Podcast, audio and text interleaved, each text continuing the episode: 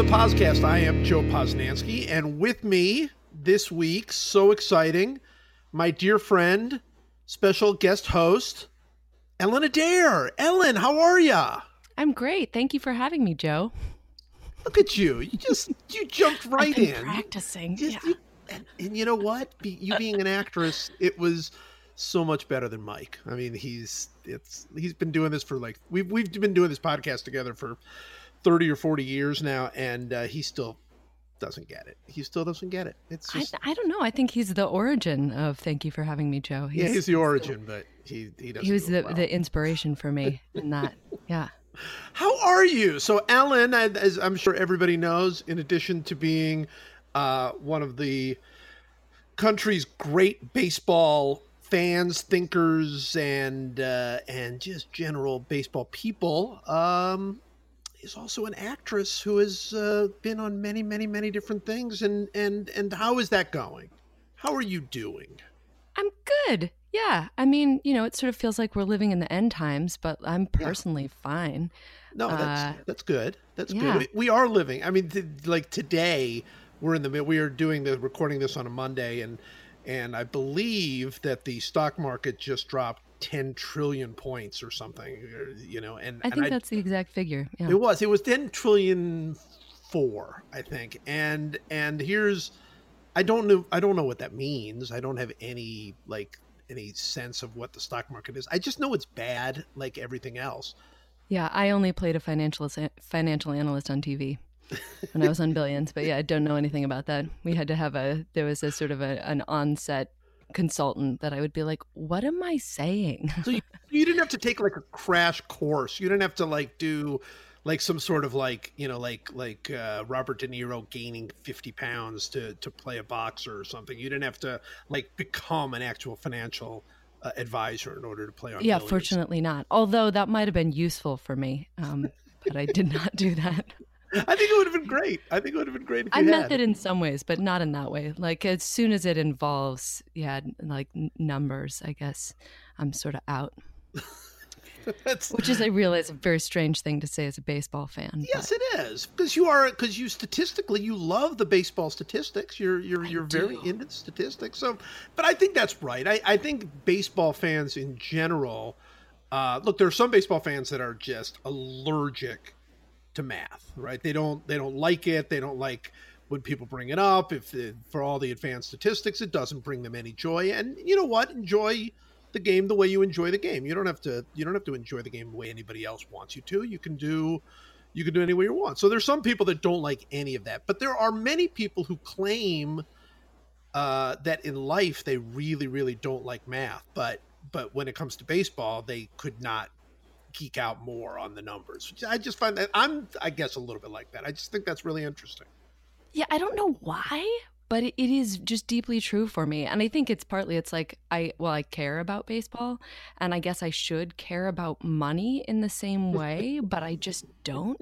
And and so I like the story of the advanced stats is so fascinating to me. And I actually like I growing up I sort of had the same issue and I don't know if we've ever talked about this before, but I thought that I wasn't going to like physics and then I ended up loving physics Mhm. because it's a story. It's like you can use this math to plot the chart of a planet and that is freaking cool.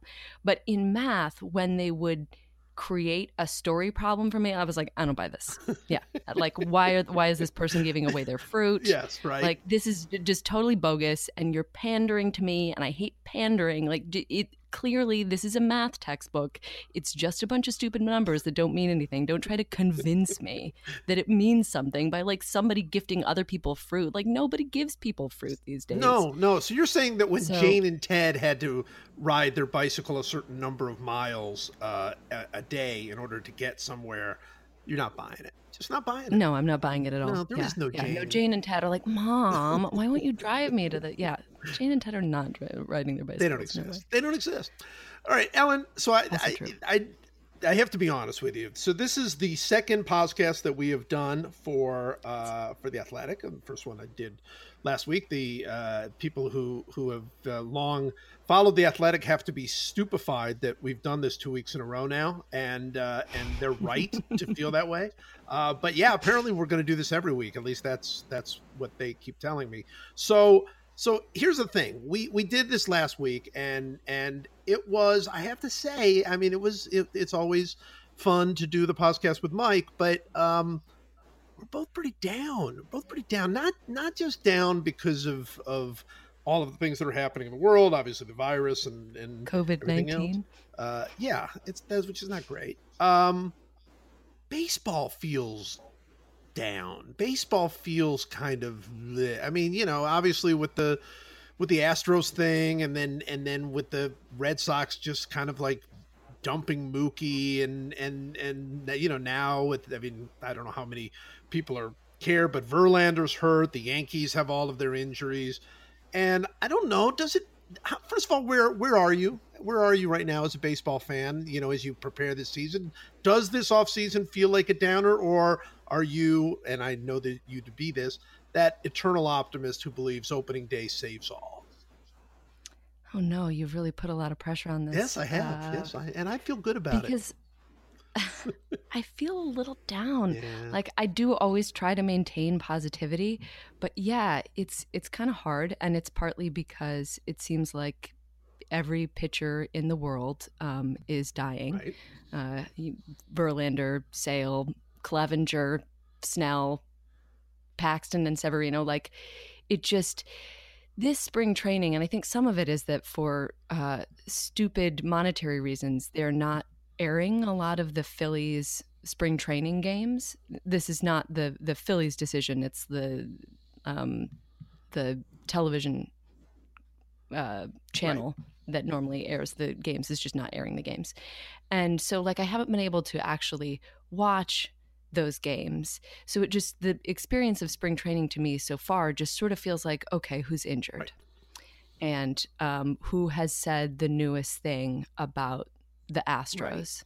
Because at this point, that's all the story really is anymore. You know, like it. I, obviously, I think that that is part of the reason that this off season has felt like kind of a bummer. Like there was a moment when I was like, you know what, I'm gonna tune out of baseball Twitter because it just feels like a whole lot of vitriol right now, and I kind of go to baseball to bring me joy, and this is not bringing me joy right now. And I understand that there's a healthy subsection of uh, the American populace and probably humanity as a whole that like derives a lot of enjoyment out of the vitriol. And so, like, if that's the case for you, like, peace be with you, God Right. bless. Um, but not not so much for me. And uh, so, yeah, I'm I'm feeling a little bummed out. Although there's one there's one thing that I do derive some joy in vitriol, and it was something that I was. Uh, uh, this is, of course, uh, fundamentalist hatred of the Of. Yankees, and uh, there was. I was a little surprised in your discussion with Mike last week that neither of you brought up the fact that like this sort of awful cherry turd on top of the shit Sunday that is the Astros cheating scandal is the sanctimony of Yankees Yeah. fans. That they're so acting like this has been perpetrated only to them. Now, if anybody deserved to feel this way, it would probably be the Sure, Dodgers, sure. And and I and I'm not here to say that the that the Yankees team and the Yankees fan base did not lose anything at the hands of the Astros because obviously they did. But like that they're like this is my personal injury. You know what I mean? It's like rather than the Astros beating a trash can, somebody like beat their own dog or like a baby seal or uh, something like that. And and it's particularly infuriating and i'm sure that you guys saw this as well um, because of course carlos beltran which the the report kind of outed as possibly the instigator of the whole Sure. thing um, was with the yankees the year before the astros cheated and the year the year Right. after the astros cheated and so the the the yankees fans being so sanctimonious about it is is really actually ridiculous when viewed that they're sort of like he's a saint he's a saint he's a saint. Oh my god he's a cheater. Okay and then, then he's a saint he's a saint he's a saint. Yeah it's just completely ridiculous Yeah, I think that Mike and I sort of view the way that Yankees fans are um, attacking the Astros as sort of one more log on this terrible fire that has been this offseason because I don't fully blame them. I, I mean, they they're not wrong. I mean, yes, I think your point is 100% right. I you know, they the Dodgers I think have a have a stronger claim uh, against what what happened and and I think that uh, that the Yankee fans uh, you know, complaint is is not really fully vetted or anything like that. But but they can do it. They they absolutely, you know, they're sort of on the right side here and and that stinks. You never really want the Yankees on the right side of of, of anything. That that doesn't that doesn't make you feel any better. I think better. that's part of the problem. Yeah, I mean, yeah. I, I think that that's you know help make it even worse. And and and you know the other thing is that you know I'm looking at the Yankees now, and of course they're going through all of these injuries, and and you know that's that should be for an anti-Yankee fan. Uh, should be yeah. You, you never like seeing anybody get hurt, so so it's not seeing injuries is never bring me any joy. But the fact that Yankee fans are are sort of suffering a little bit is always you know something. And and yet I have to be honest, if the Yankees played the Astros in the in the ALCS, I, I'm I'm certainly not going to root for the Yankees, but I'm not rooting for the Astros. I mean, I'm I'm just sitting it out. Yeah. You know, I mean, there's and, Yeah. and that's that's a bummer. Like the the the the, really the reason to hate the Yankees is so pure and fun and wonderful in my view. And I know Yankee fans might disagree, but it's like we we hate you because of what you have stood for, which is winning and arrogance and and and extraordinary good fortune and and all of these things. dark arts Yeah, I mean they're they're really good. That's why we don't like them. I mean that's it. I mean if if you came down to it, I I didn't grow up hating the Phillies because who cares? I mean, you know, even when the Phillies were good and they were good for parts of my childhood, but who cares? I mean, it was like but the Yankees and Ruth and Gehrig and DiMaggio and Mantle and they win and every year and they just keep getting new people and and and yeah, I mean that's fun. That's what it's about. You're supposed to hate that team. If you're not a Yankee fan, you're supposed to hate the Yankees. That's that's what's the joy of sports. yeah it's a basic rule of uh, being exactly. being yes The Astros, that there's nothing pure about that hatred. There's nothing likable. I want to go back to the days where I didn't even have to think about the Astros, didn't have to care one way or another about the Astros. And even when they got good, it's like, okay, well, they're good. They've never been good before. Uh, they've never won a World Series before. So it's like, okay, well, they're, you know, I don't don't like them, don't hate them. They're just fine. They're vanilla. They're they're the Rockies. They're the Rockies. They're they're Well, fine. oh they're not the Rockies. And now, i think no. okay now, no, it's awful. Yeah, what's particularly distressing about this for me is that I I actually really loved the 2017 Sure. Astros. Um, obviously, the Phillies are my life partner, but I I was really like at the time I thought what a lovable group Well, of were. guys, and and I was really rooting for them, and so it it doesn't feel like vanilla to me. It feels more like an ex boyfriend, uh, and and you know, uh, but an ex boyfriend that's been proved to be like a really terrible. But Human you only had like a two week And- relationship, though. Be honest. No, no, no, no. So, have I never? I must have told you about my special, well, my ex special relationship with Alex Bregman. Okay. Um, but I probably haven't told uh, everybody in the universe, though I've told many people, which is that in uh, 2016, um, I think right when when Bregman first came up, um, my husband and I saw the Astros play the Orioles, and Bregman, you know, notoriously a slow Sure. starter, was batting around the Mendoza line at that point, and it hit only one home run in his few weeks in the majors by that point. And in the second or third at bat, I I shouted out in the like we were right behind the dugout, so we were fa- fairly close. In the like relatively silent Orioles crowd, I shouted out, "Alex, I believe in you," just like you know prospect pedigree, Sure. etc. And he hit home run on the very next pitch, and I was like, I I will I will just love him forever was what I thought in that moment, but it was not true. It- it's like any a kind of other kind of love where we think I will just love this forever and then and then we don't. And and I think so it's it's yeah, it's very it's very distressing to me. It's like you know, I think you and I talked on a previous podcast about how Stephen Drew was a baseball boyfriend Yes. of mine for a while and then when he was on the Yankees uh, he was like an ex-boyfriend and it was very painful to me and and I feel like this is the first time I've ever had an ex baseball boyfriend whereby that person didn't become an ex just because they went to the Yankees and it's like very confusing for me. Well, and that whole Astros team. I mean, look, Yeah. how could you not love Jose Altuve? Like, like, like How could you not love Jose not love Altuve? him? He's he's he's four foot seven, Despite his- and and and you know hits bombs and and and you know does everything and leads the league in hits literally every year and and like how how could you not love that guy? And then suddenly they're like, yeah, he's wearing a buzzer, and it's like, eh, was he really wearing a buzzer? It doesn't matter because now it's in the air and everybody thinks it, and and and the whole thing is just just uh, it stinks. It just stinks. yeah. And now does he have a bad neck tattoo? Like probably, but That whole Yeah. I don't that Yeah. whole neck neck tattoo. That you know that was one that really was that moment when your favorite television show just goes off the deep end and just like you're like oh like yeah.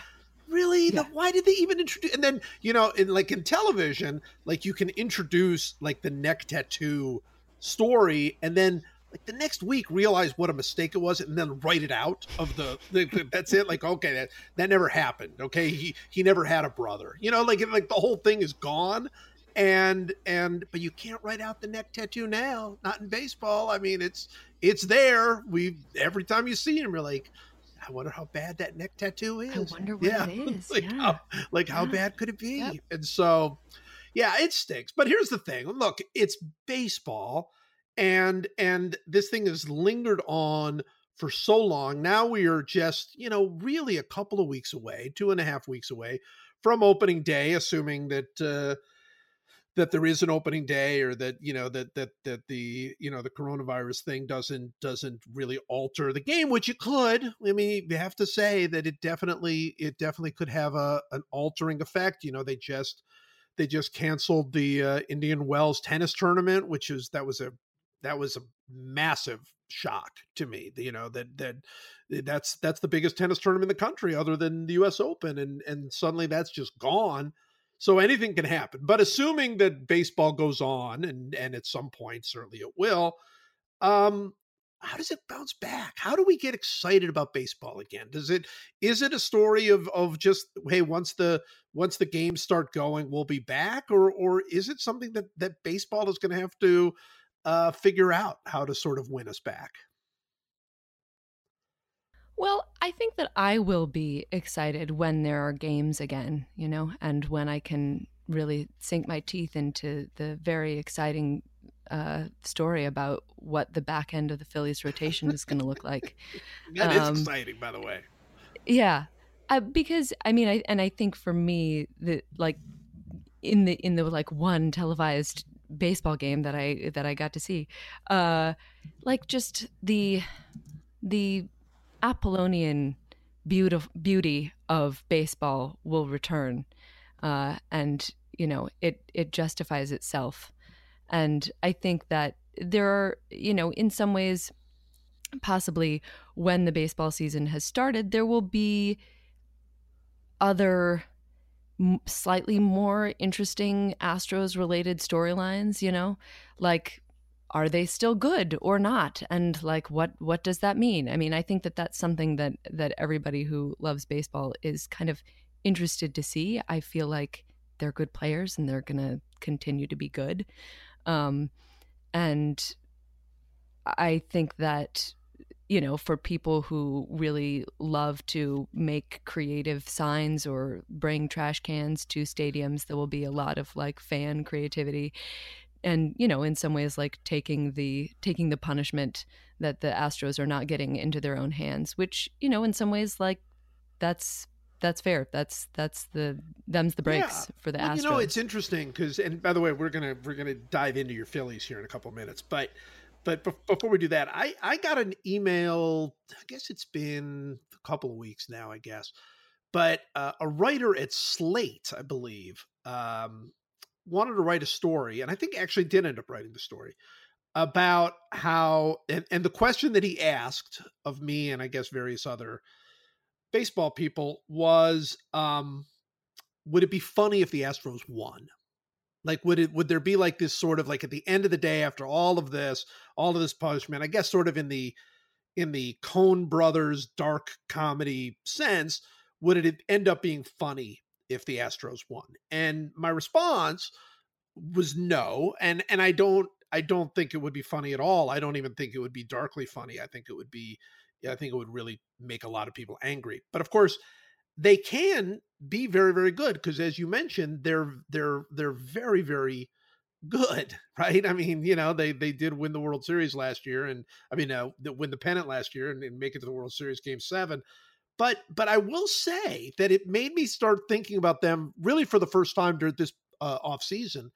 Um, it made me think about them in in purely baseball terms again where i started thinking well you know how much how much did they lose when they lost Gerrit Cole? Like how how different is that team? And then Verlander Mhm. gets hurt, and suddenly that rotation looks horrendous potentially. Now it doesn't have to be. I mean, they still have Greinke, and they and they you know, but they don't have a fourth or fifth starter really. And and if Verlander's hurt in any way, you know, to the point where he's not the dominant pitcher he's been the last couple of years, or has to miss a you know an extended period of time suddenly that team doesn't look nearly I mean, they're going to score runs sure i mean even even not knowing what pitches are coming they're going to score runs but boy that rotation looks like a real weak spot to me all of a sudden Yeah, that's really interesting. And I think it'll be sort of interesting if the Astros don't end up doing as well. And it actually has to do with the fact that their pitching staff is weaker, but that everybody will just kind of look at the final wins and be like, oh, yeah, see, like this is what you get when you can't bang in a trash can anymore. well that's that's Because, what's going to happen they're going to lead the league people- in runs and and they're still going to finish like you know 84 and 78 or something and everybody's going to be like ah see it's because you didn't cheat and everybody be like entirely because their pitching staff fell apart and nothing at all And, like, maybe- offense. maybe that's the best outcome. Do you know what I mean? so like they still get some sort of karmic uh, justice, and at the same time, like everybody, uh, you know. I like to think all of the sane people who are like, no, like Jose Altuve is a good baseball player. George Springer's a good baseball player. Alex Bregman is a good baseball player. They'd be good no matter what. Like those people can can continue to try to make their argument, um, shouting probably into Right. the wilderness, but uh, but yeah, but that they'll they'll still have received some kind of some sort of punishment final standings, totals, retribution. I'm telling yeah, you though, I, I mean, because now I'm looking at their at their depth chart. I mean, Bregman, Correa, Altuve, Gurriel in the infield, Alvarez your DH, Brantley, Springer, and Reddick in the outfield. I mean, they're going to score a billion runs. I mean, that's you know, unless now the other thing that I think would be like it would be tragic, but but darkly funny would be if the, all of those guys suddenly couldn't hit. Like like even and even if it had nothing whatsoever to do with with you know s- signs or no signs or whatever, like suddenly all of those guys just like fall apart. Then it would be it would be boy. I mean, people would just be screaming bloody murder. It just ugh, you know what? Nothing it would be sad, but interesting. but it would but be sad. interesting. Nothing good can happen with the Astros. They win, it's terrible. They lose, it's terrible. Really, they they Well, I really feel like they should be paying for the, you know, original sin of Brandon Taubman shouting about uh, well, Roberto that's right. Osuna. And Like, that's and you don't even want to and- get into that, you know, because it's sort of like there's so much bad, and then really the worst part of them was the Taubman thing. I agree, and I think that that's why I'm a little like a little tired of the sign stealing uh vitriol is that I'm like, right, like they beat a trash can, not a person, you know? Like just I mean, obviously it's bad and it's terrible and they're cheaters and that sucks. Um and you know, but people have been people have been cheating in baseball since forever. You know, like the the 19th century Phillies. If I've got to own what my team did, like cheated using a telegraph Yeah, yeah, or something, and then there was another one where they were like you know standing on buzzers in different parts. Anyway, so Yes, that's people- right. but teams have always been trying to. But it is a great point, though, because you look at that depth chart. Actually, this is the great way to do it. You look at the depth chart and you see all of those guys. You see Altuve, you see Correa, you see Bregman, and the first thing you think of is that cheating scandal because that's been so much in the air, and you're just like, oh, you know.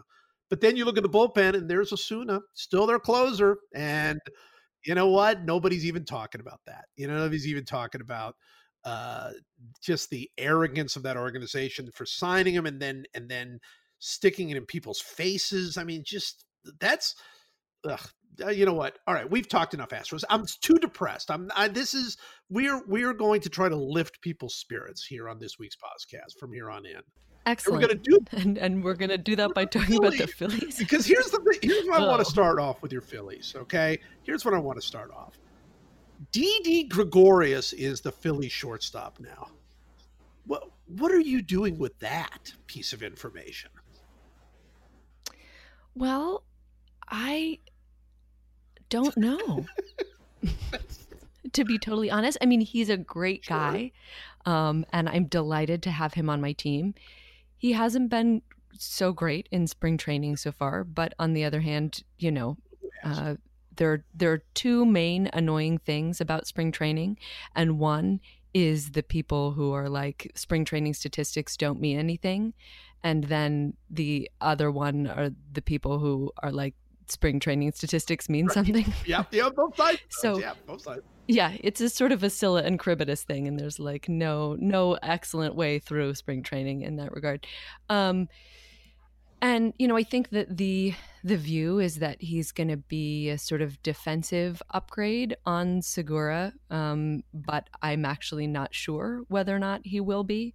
Um, he wasn't great defensively last year. Of course, he was coming back from Tommy, Tommy John surgery, so maybe an off season uh, will help. Um, I think what was good last year was that the quality of his contact was still really high, and it mostly seems like he was just striking out a lot more and kind of pressing at the plate. And so, hopefully, um, that will kind of calm down. Although, you know, having signed a one year deal with a new team isn't necessarily a recipe for not pressing, but he's he's reunited with Joe Girardi, so that's But he's good. a Yankee. He's a Yankee, and Joe Girardi's a Yankee, and we all know how you feel about the Yankees. There's it just feels like there's some Yankee infused tension that has been added to your club.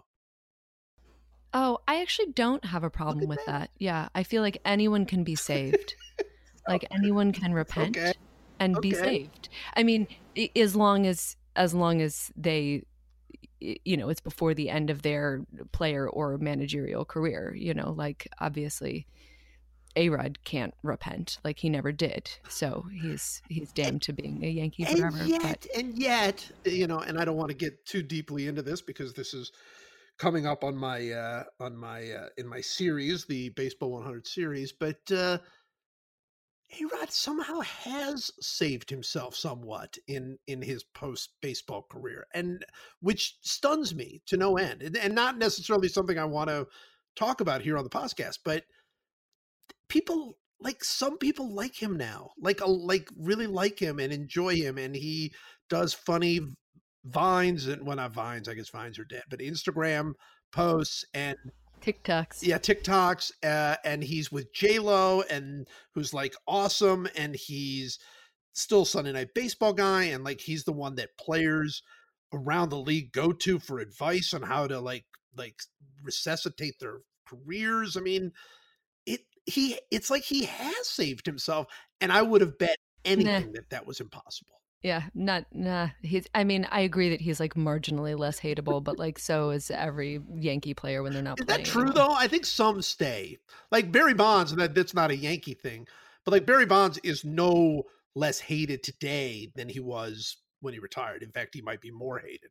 And Roger, Yeah, but I think that's kind of unfortunate. well, it is unfortunate. I'm I'm not saying what's right or wrong. I'm saying somehow with Clemens and McGwire and and and Bonds and you know Sosa to some degree and some others, that's it. Like they they really have not been able to walk the path back, and yet A Rod somehow has, and and I'm not entirely sure how that happened, but but it does seem like it has happened. And I know there are plenty of people out there who hate A Rod every bit as much as they ever did. I'm not I'm not saying they don't. I'm just saying that he's he's he's somehow has has worked his way back into the mainstream in a way that uh, that again I just didn't think was possible. It's interesting. I just don't buy it. okay, well there you go. Here's what I don't buy. I'm looking at my Phillies depth chart on MLB.com. This was last verified Uh-oh. on March 9th, 2020, and I'm noticing that the Phillies left fielder, uh, starting left fielder, is uh, the delightfully named uh, Roman uh, Tredarian Quinn. Okay, he's your he's the starting left fielder. He's also the starting center fielder on the depth chart. And I'm thinking this is genius to play one guy in both positions. Just just play about this in like left center or something and and and and just don't even worry about it. What do you think? I mean, his defense is that good. um, yeah, no, the main issue is him uh, staying healthy. I I think that uh, the that is not really. Yeah, I know. No, I, it might be. It is... might be a typo. I'm not saying it isn't, but I'm just saying I I like it because now, is McCutchen McCutchen at this point is like going to be the starting left fielder, assuming he's healthy? He is not healthy. He is injured, and so he's going to miss at least the first few weeks of the season. So that is probably why we have Roman Quinn slated in and, and left. And honestly, Adam Haseley's defense uh, was so good last year that I could almost believe that you, you could go with a two man outfield with Adam Haseley and Roman Quinn, which would be sort of delightful. Well, be because Bryce um, Harper, you know, he's not covering any ground anymore. So he well, did. Actually, he played last better. Year he was pretty great. I know. Go, go, give us your give us your prediction for how good Bryce Harper is going to be in 2020. I think that Bryce Harper is going to be better than he was last okay. year. I think he's going to have a good season. I think he's going to have like a. I think last year he actually had a good season. He did end up having a good um, season last year. And I think that he's going to be better. You think year. he'll be an MVP my... candidate? Would you say that? Would you say that's fair? I'm a realist optimist. Um, so I don't know about that. Well, but it's um, going to be I better. MVPs, there's you, to be an MVP candidate, you, you, can be the 18th best player. I mean, you as long as you get an MVP vote, you're an MVP candidate. So, do you think he'll be good enough to get an MVP vote? Yes. Okay. I'm going to say that. I'm going to say that to make a bold prediction that is positive. Like so, it. yes. I like it. So, no, no. I mean, this is what what gives you the sense that Bryce Harper because Bryce Harper had like a good year last year. It ended up being a good year. But for Bryce Harper, what a good year now is 260 uh, with 100 walks, 35 home runs, uh, 510 or so slugging percentage, and, you know, league average, a little bit better than league average defense. That's that's that's a good year for Bryce Harper. Now, in 2015, we would not have said that was a good year for Bryce Harper. We would have said that was a, a, hugely disappointing year for Bryce Harper, right? We would have said that he, you know, that that was the year he won the MVP and put up one of the great seasons of the decade, and and and so, you know, he's not been anything close to that since then, except for very brief stretches before getting injured. So, can he be that guy again? He's going to be 27. What do you think? I don't think we're going to see that season again. And I uh, just because I'm a realist optimist, yeah, I that's I think the realist that, part of you. Yeah, that's the realist part of me. You know, I think that um, he's an uh, a, an extremely good baseball player, and I think that there's a little bit of I think that the Bryce Harper hatred from obviously places outside of Philadelphia at this point um, come from a kind of a cognitive disconnect with the fact that he's one of the most visible and famous sure. baseball players, but like not one of the three or five best baseball players. Like I do think that he's one of the 20 best baseball players. Sure. Um, but yeah, just not not he's not Mike Trout. He's not Christian Yelich. He's not Ronald Acuna. Um, and I, I think that that that you know one particular season was partly that average was supported by I think a pretty high BABIP that looks like a little bit of an outlier given the rest of his career. So I think that he will have a better season this year than he will last year, but I'm not necessarily expecting him to go back to those those heights. And part of the reason that I'm expecting that is just because it seems like um, he he kind of had a better second half to uh, his season than the first half, and I think that he's kind of sometimes just come out of the gate um, in previous years absolutely mashing. Oh my god! And so I'm yeah, yeah I'm sort of insane. Yeah, hopeful that uh, that he'll he'll sustain that a little bit more this year because he's not really he's not a person um, by reports who looks at tape uh, and you know studies that way. He just sort of like feels how his swing is working and kind of like tinkers from the inside. So I think that those adjustments for him, he added a toe tap last year that was working really well for him. And I think that those adjustments can go a little bit more slowly for him than maybe for some other players. But I think that uh, I think that he found a good thing, and I'm I'm hopeful and optimistic that he'll have an even better season this year.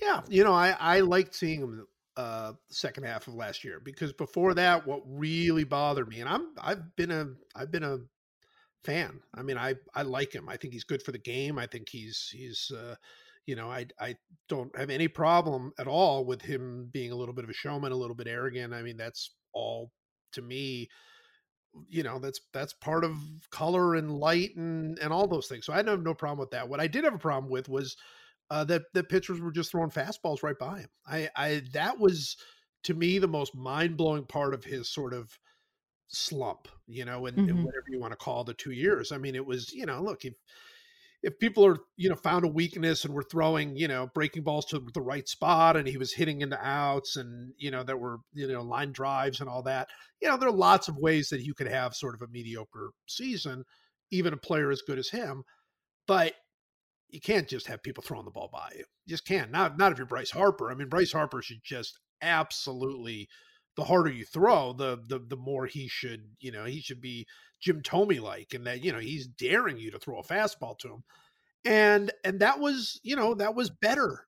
Uh, I don't know if it was the toe tap or or what it was, but second half last year he started he started mashing fastballs, and I just thought that was uh that was a big that's a big step. I don't know if he'll carry that over to this year or not, but but to me that was the biggest problem with him was that for some reason or other, and I don't think it was bat speed. I don't think it was you know he lost confidence in his ability to catch up to the fastball, and and I, I you know that was kind of stunning, really.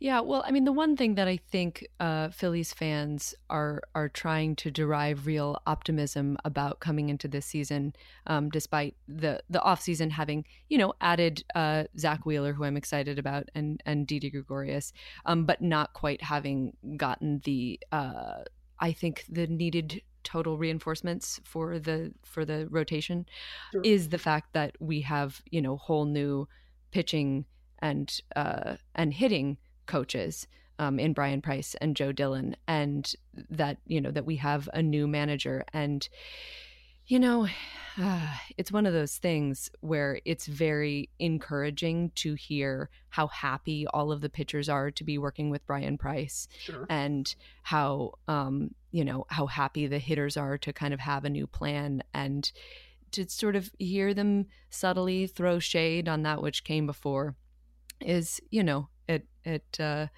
it just it makes you feel kind of like oh well were there were there kind of like two lost years uh, under the Gabe Kapler regime, which like I was never like the you know well I was for a brief time whole, full on like hashtag fire Kapler, um, but kind of tempered my my opinion a little bit and and remained kind of agnostic on him um, uh, on his tenure as a whole, but I think that you know, it a thought I, I want to be very optimistic about this.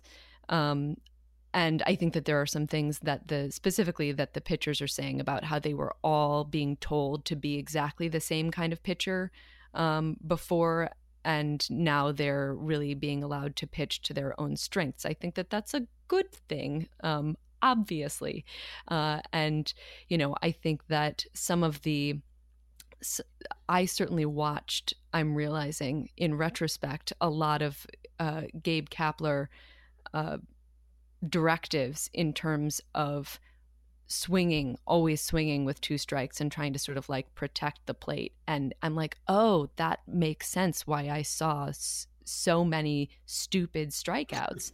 um, you know, when I was just like, uh, Rhys Hoskins, like, you're a better, you have a better eye than that. Like, I know that you do. Why did you, why did you swing in that pitch? And so, like, to discover that, oh, that's because uh, somebody told them to, um, is kind of, is, is, is a main cause for optimism. Um, on the other hand, I am sort of aware that it's an easy thing to to be part of the general like best shape of my life spring training optimism to be like oh yeah like before i was real bad because like somebody told me to be bad so i'm Yeah, but- taking but it with that grain of salt it. That's but it- it's not fun if you can't go into spring training with unrealistic hopes. I mean, or you know, or or hopes that that uh, that that that they're you know. I, I'm not agnostic about the. i do feel like that's what spring training is supposed to be of for course, and i think that that's been some of the bummer of this spring training is like i just don't feel that for no, well, because nobody does. I mean, you're I'm right. like- I mean, this is this is spring you know- training is supposed to be like little lambs like gambling on the on the verdant green and and and you know like rabbits with candy like that's it's supposed to be that kind of like easter of baseball yeah. It's supposed to be a joy. It's supposed to be a joy, and and it's not. It's not been a joy, and it's felt more And- like the president's day of baseball yeah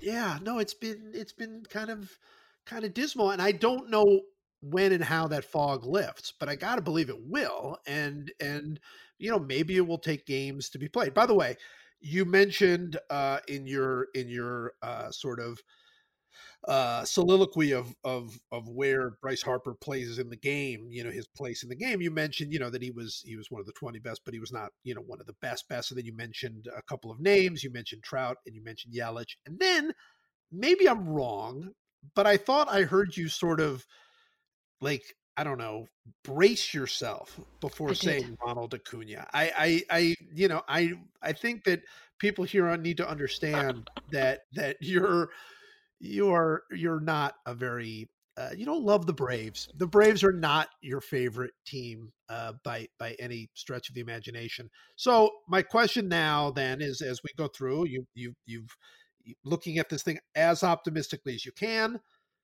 who's going to win that division? Who's going to win the uh, the uh, National League East? oh the braves See, Probably the not Braves. optimistic. You don't believe. You don't want to believe that.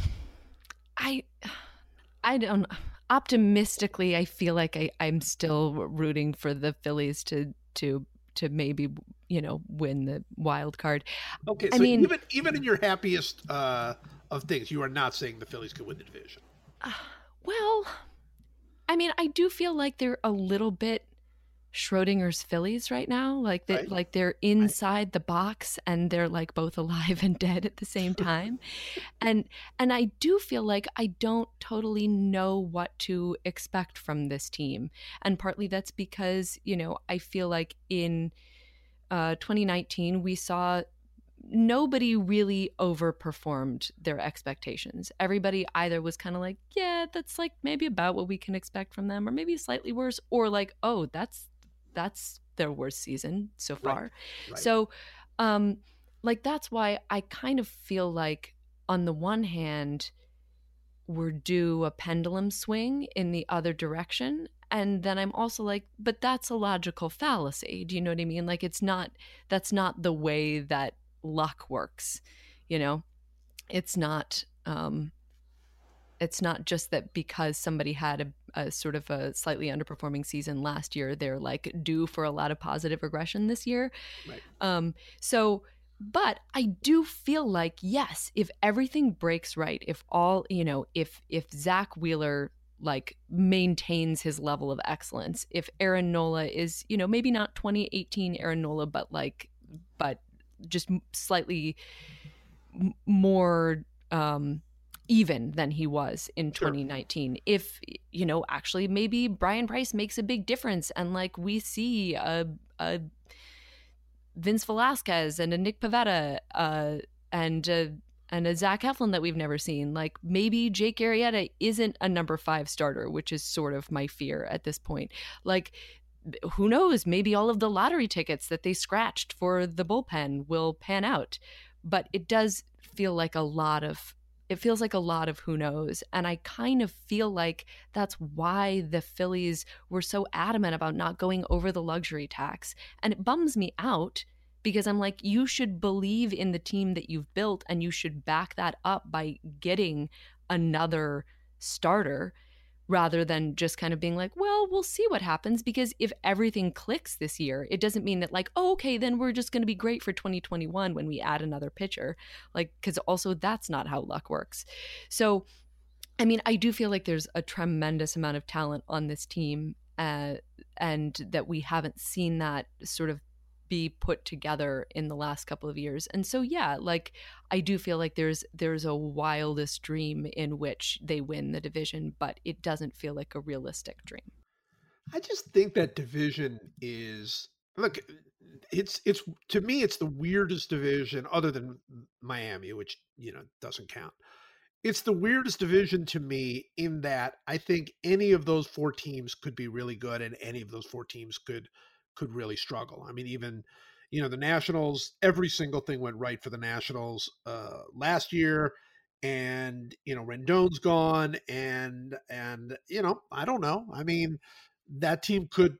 It would surprise me if that team won the division. It would not. It would not. It would surprise me if that team finished fourth in the division. It would not. And I feel the same way about the Mets. I mean, I it would be more surprising to me if they won the division, but but possible? I think PECOTA projected them to win the division. That's what I mean. It's possible. Of course it is. It's possible. And I feel like they failed to take into consideration, like, is the Mets in that particular?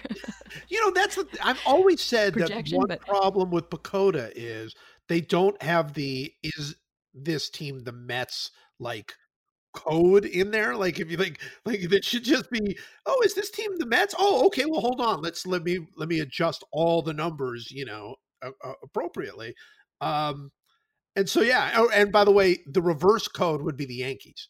The exact reverse code would be the Yankees. It'd be like, oh, yes. oh, this team, the Yankees. Yeah, let's add a bunch to to each of these players. Let's make Mike Tauchman good because they're the Yankees. So um, yeah, I think that. But but again, uh, they could they could win the division. I mean, they you know they they've they've got the best pitcher. They've got you know they they their offense should score. The Phillies had ten guys who hit double digit home runs last year which is crazy. The first time that's ever happened in team history. And admittedly, everybody hit home runs last year, but uh, nobody knows what it's going to be like this year. With well, with their pitchers right? surrendered way more home runs than the team hit.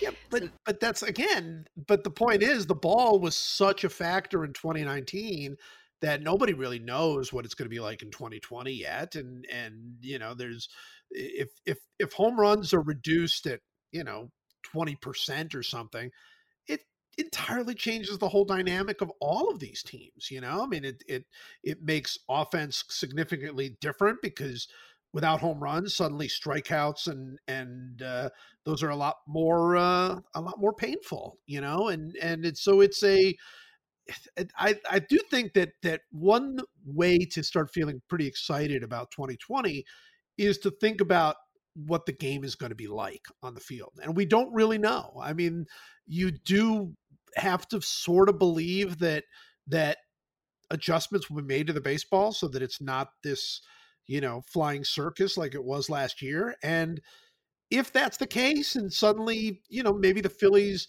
penchant for giving up all those home runs goes down dramatically and and suddenly they're a factor. I, I don't know. Yeah. And, you know, and and I I do think the Braves for me are the are the most talented team. But that Braves rotation has has its issues as well, as does their bullpen. And and so, you know, I I don't know. I mean, to me, the other thing that I would have to say about baseball in general, I'd be curious to hear what you think. You know, in the American League, we don't know what's going to go on with the Yankees and injuries. We don't know what's going to go on with Houston and whatever they do. But in general, you look at the you know last year the five teams that made the playoffs were the Yankees, the Rays, the Twins, the Astros, and the and the Athletics.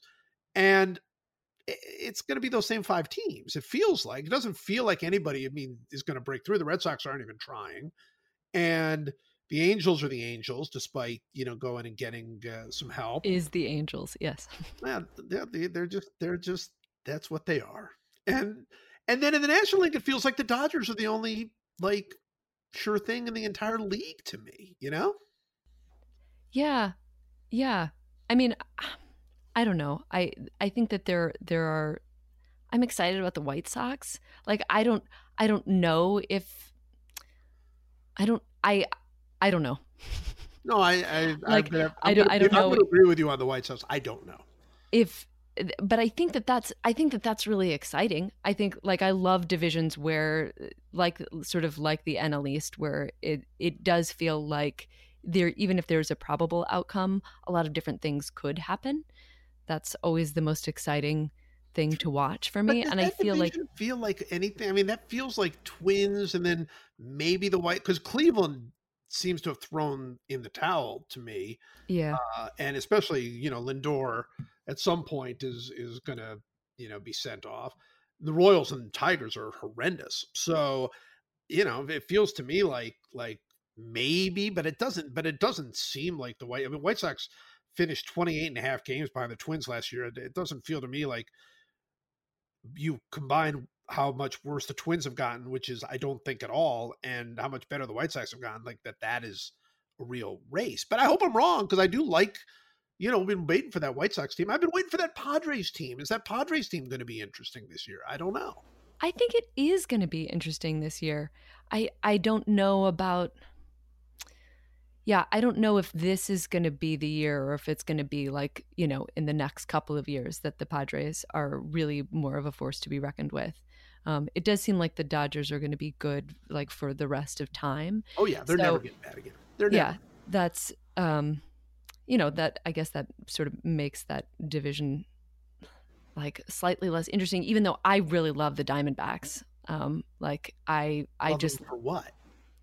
I love love them in general, or just love this particular Diamondbacks oh, team? like this particular Diamondbacks Oh, team. And okay. like, yeah, I I'm just super into the sort of maneuvering of Mike Hazen. Like I I kind of have a crush on him and I don't even totally know what he looks like, but I just feel like Doesn't matter. He's done so many smart things, you know, in terms of like shipping Greinke and then signing Bumgarner, but like also I have these prospects. And like mm. oftentimes, you know, I remember even with the Goldschmidt trade, I was like, "Oh, I think I think actually the Diamondbacks got a good deal on on this." And and like yeah, I just feel like he's made a lot of smart trades. And I understand that the that the world is full of people who are like what are they doing? Are they contending or not contending? Why are they playing in the middle? And i'm like that maybe i don't know maybe that's the market inefficiency because that's the one thing that like nobody else is trying to do or not nobody else because obviously the the rays are sort of similar tinkerers and i kind of have a crush on them for the same reason. Yeah, I think the Rays do it a little better. I'm not to not to downplay the the. Uh, but i feel like everybody knows that the rays do that Well, yeah, whereas i'm like i see you diamondbacks. I see you i mean i also love. Ketel Marte. he's my new boyfriend Well, he's wonderful, and I really, really am excited about the possibility of the uh, Diamondbacks having somebody named Marte at every single position. I think that's Yes. really exciting. Uh, cornering the market on martes all Martes because you know they have now right up the middle. You got your second base and your center fielder as Martes. Uh, I'm all for Marte everywhere. Just a just an it's a entire- marte parte a Marte Parte, a Martini. So I I would love to see uh, that happen. I got to be honest with you, I, and you know I, again, not looking to be right or wrong. I think Bumgarner is going to get absolutely destroyed in that ballpark. I I just don't. I don't think that that his stuff. He's already seems to be diminishing anyway, and now you take him out of San Francisco and that great ballpark, and you put him in, you know, sort of Coors Field South or whatever, and and uh, I'm I'm I didn't I got why they made that move, but I didn't love that move. I got to be honest. I mean, it's true that his home road splits are very, very disconcerting. But actually, I think since the humidor, I think that the the sort of park effects for uh, I don't not- even They're not as are are are not actually that bad. I feel like they're like twentieth out of thirty for actually like favorability for a pitcher at this point. I'm just saying all of that off the top of my head, so I could be I, completely. I like though you pulled out numbers. See, this is you say you're not numeric, but boy, that was just you pulled that right out. it's Um, an approximation. well, no, it's you're right. No, no, you're 100 percent right. Look, it's not a pitcher's park; it's a hitter's park. It maybe leans less so than than it did, but it still leans toward hitting. And San Francisco, of course, such a great pitcher's park, and not only that, but such a great park for him.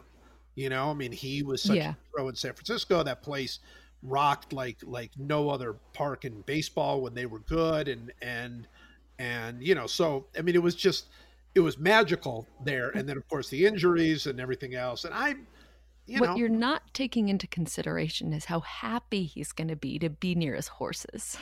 That is true. that is true. Yeah. He, he probably is actually between between uh, games going to just go ahead and and uh, Maybe between innings, he's just going to go out and like ride his horse around, around, the, yeah, around the Yeah, parking lot. By the way, they have Cole Calhoun in in uh, there now, and uh, and not that he wasn't there before, but I mean they have Cole Calhoun, and I I don't know, it just some players like I I see them, I'm like, oh yeah, that guy he's still around, like that guy still plays, and Cole Calhoun, who is not ancient by any stretch of the imagination, uh, he's just one of those guys that I like. Like usually it's in June, so I'm happy I'm doing it this early. But in June or July, I'll suddenly look around and I'll go, "Oh, they have wait, Cole Calhoun's playing. I, like he's still he's still in baseball. That's good for him. Good for Cole Calhoun. And the crazy thing is, do you know how many home runs he hit last year? I have absolutely no idea how many home runs he hit last year. 33. Yeah, no, it's Like that's not just like he's around. Like that's that's more home runs than Rhys Hoskins hit. I mean, sorry Rhys, but like it's true. Like Yeah, but he, he's But he he's- also hit 232 and and and didn't you know with a 325 on base percentage and everybody hit home runs. I I don't know. I mean again, uh not I'm I'm Cole Calhoun has also won a Gold Glove. So think of how many how many players in baseball history have have hit 30 home runs in a season and also won a Gold Glove in their career. I mean this guy's already there can't be more than 200 of those people probably in baseball history, right? I feel like you're the authority on baseball history in this particular podcast. that is not true. That is not Deeply true. true. Ugh. Yeah, I'm uh, becoming too much. Anyway, I have one thing that I wanted to say about your beautiful soliloquy um, earlier uh, regards the w- what baseballs are we going to get? The like you know exciting the the Schrodinger's baseball, if you will, um, which is that yes, I think that actually. I, I wanted to say this earlier. It is one of the most exciting things I think for for like real fans of baseball to be like, what baseball are we going to get? We, we don't know. Um, however, a couple of pitchers, one of them on the Phillies, um, have come out and said that the spring training ball feels different than the ball last year. mhm. Um, Zach Eflin said that it was sort of softer and that he could feel the seams better, and that last year's ball sort of felt like throwing a cue ball.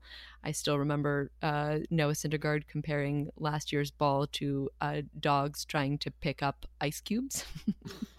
um, wonderful. and it, yes, and then the other the other pitcher, I remember who it is, but they'll remain nameless because they're part of the evil empire. Um, but they said through a translator that they also thought felt like the ball was um, was uh, was a little bit more like the 2017 ball. yeah, I, I look. I there's very little doubt in my mind that baseball is going to change the baseball. Uh, I mean, they can talk all they want about it, but but you know, it it became it became really bad last year. I mean, it really did. It it it, it was one of those things where, uh, you know.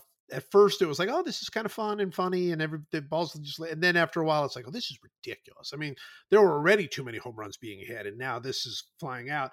I think baseball should really think about using a different ball every year and like making a big introduction at the beginning of the year. Like they put a baseball, like they have, like the commissioner will have like a gift box on his desk, like on, you know, as he, as he addresses the nation essentially. And there's like a little gift box and you don't know. And then he opens it up and pulls it out and it goes, this is the kind of, this is the ball we're going to be using this year. And, and, you know, people ask him like, well, what's it going to do? Like, ah, you'll have to wait and find out and each year like one year it'll be a dead ball like you'll, you'll be back playing like in 1917 and and and it's just going to be a completely dead ball and then one year it'll be like the super like the super ball like it was last year and i like i would think baseball would have a lot of fun just kind of just moving the ball around just just just making it each season has its own sort and then people would remember like ah remember the year that they that they used the like the half baseball remember that? You know it would just be just think there would be like a certain amount of fun uh in in in this uh they're they're obviously not going to do anything like that and not even going to admit that they're changing the baseball but i have absolutely no doubt in my mind that they are changing the baseball yeah that doesn't feel that different from what we have now except for just transparency just being Right, honest about right. it yeah Which they don't want to Yeah. do. They don't want to do, and Yeah. they never have. You know, I, I was just doing a piece for for those of you that uh, are unaware. I am counting down the hundred greatest baseball players over at the Athletic, and um, it is uh, it is it is breaking me because I'm writing hundred essays in 100 days and and that is just not something that anybody should do but but i am and it's and it's fun and and one of the one of the pieces i just wrote recently and i wouldn't even be able to tell you which player it was for was about how when deadball ended so deadball ended between 1920 and 1921 essentially and and you know uh, it was it was night and day i mean you know nine- 1920 uh, Babe Ruth hit 50 plus home runs, and you know the record had been 27, and and everything just fundamentally changed. And even then, baseball said they didn't do anything to change the baseball. Like even then, they were fine. They said, "Oh, it's because the spitball was outlawed, uh, because they started replacing baseballs during games. You know, they used to let them play until the balls were lopsided, and they would keep using the same ball." they started replacing the balls more and uh and and um you know they said that hitters started uh swinging differently that they started you know it was sort of the the the uh you know the the uh, launch angle of the day right was that Babe Right. Ruth would hold the bat at the very bottom Rogers Hornsby would hold the bat at the very bottom and they would swing through and that was a whole new way of hitting so even then when the most obvious change in the history of sports between the ball they actually called the dead ball and live ball, MLB still didn't want to admit they changed the ball. I don't know what the problem is. Just just say, you know, be transparent and say, look, yeah, the ball's different this year. We didn't want it to be. We didn't we didn't purposely make it different, but it's different and we're going to we're going to bring it back because this is ridiculous. There are too many home runs being hit. Instead, it's got to be like, no, nothing's changed. Uh, you know, the pitchers are different. No, the launch angle. Give me a break. Yeah, the theme here is really that that baseball, as much as baseball seems to change, it basically stays the same. So you know, it's still always people somehow trying to use the newfangled technology of the day to steal the opposing catcher's signs, and it is uh, baseball uh, commissioner lying to us about things. That's what it is. That's it. That's that's really it. That's it. And and uh and Bartolo Colon is always in it. That's And basically always Bartolo Colon. there's always a Bartolo Colon somewhere in in the mix. Okay. I just imagined in my head Bartolo Colon in sort of like 19th century Baseball. baseball, with that hat uniform with that, that with the yeah with the like weird little you know s- Yeah. small little hats. Yeah. And then Bartolo Colon in some kind of like, you know, super early scratchy undercranked jerky footage. Um and it made my day. So It should make Thanks, you Joe. happy. Yes, yes. It in does. fact, in It fact, did. I did make me think happy. if people out there want to feel happier about baseball, think about Bartolo Colon on like the Philadelphia Quakers of like 1889 Yes. or something. Yeah, I think that would that, that it should make you happy. That should bring joy to everybody. All right. Here we go. It is time for our baseball draft. Talk about things that that are going to make people happy. We are drafting uh, today. We are drafting great things about going to a ball game. Look, uh, could we could we be more on the nose than that? Frankly, I mean, we're we're just we just want to give you a little bit of like baseball joy and hope going into the season. So so we're drafting great the best things, the greatest things about going to a ball game. Right? Is that how we describe it? Is Yes. that fair? Yeah. Yes, yeah, and I'm I'm very excited about this and uh, grateful that this will naturally uh, uplift us despite my inability to uplift us earlier. So you you have a chance to make amends, Ellen. yes, This I, is- this is- exactly. this I can your- repent. This is your moment. All right, you have the first pick. Hooray. Okay, so I want to say that I'm very excited about this draft for a lot of reasons, first.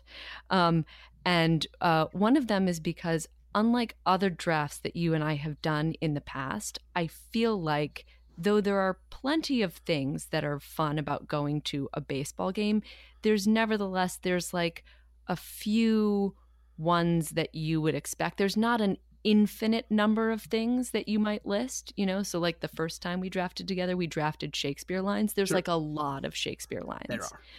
But I also feel like this draft is super talent heavy at the top.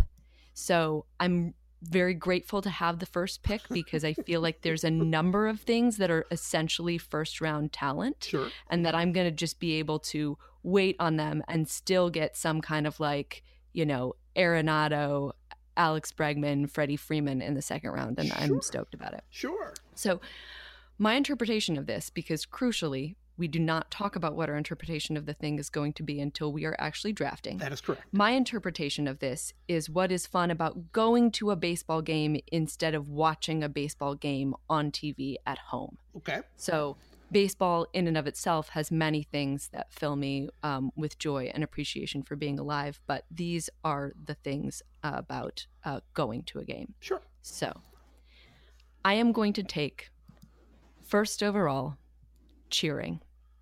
I have to take this Cheering. Sure. ha- cheering um, because it's wonderful. Um, cheering is wonderful, but also because I I have very uh, specific and personal guidelines for cheering myself, um, and this is developed in uh, response to what I feel like I have seen as inferior cheering. Um, two specific events uh, really set off the creation of my system. One was a guy who was just booing at Jay Bruce, who was on his team at the time. This was uh, at Citi Field, at like everything, and I was just like, "That's don't don't be that guy." And then two was a guy who yelled out one time, "Hey Scherzer, you suck." And I was like, that's just terrible. Okay, like it's negative. I don't I never want to be negative Right. and it's just factually inaccurate. Like It's Max. Scherzer does not does not suck. No. So my main rules for cheering are number one, be specific. Like hit a soft single to the gap or Right. induce a grounder for a double play, something like that. Don't just be like hit a home run. Like anybody could just waltz in, not know the rules of baseball, and be like hit a home run. So be creative, which in my case, uh, I really like to use stats. sure. So this can be traditional or advanced stats. So it could be like, you know, don't get an extra base hit for me, get one for your OPS. Or it could be like, let's get that WRC plus closer to 150 or like Sure. 100 if it's kind of sad. Uh, or this is my personal all-time favorite cheer is don't be a hero, just do anything that will positively affect your weighted on base average. Right. Always gets a good response. Sure. It does. Um, People love also- the wOBA. They love the They- wOBA. They do. And they love the like weird, awkward, overly long cheers in my experience. So yes, you want it to be, you know, so like I'm rooting for an increase in your K minus BB rate, like is great. Go for it.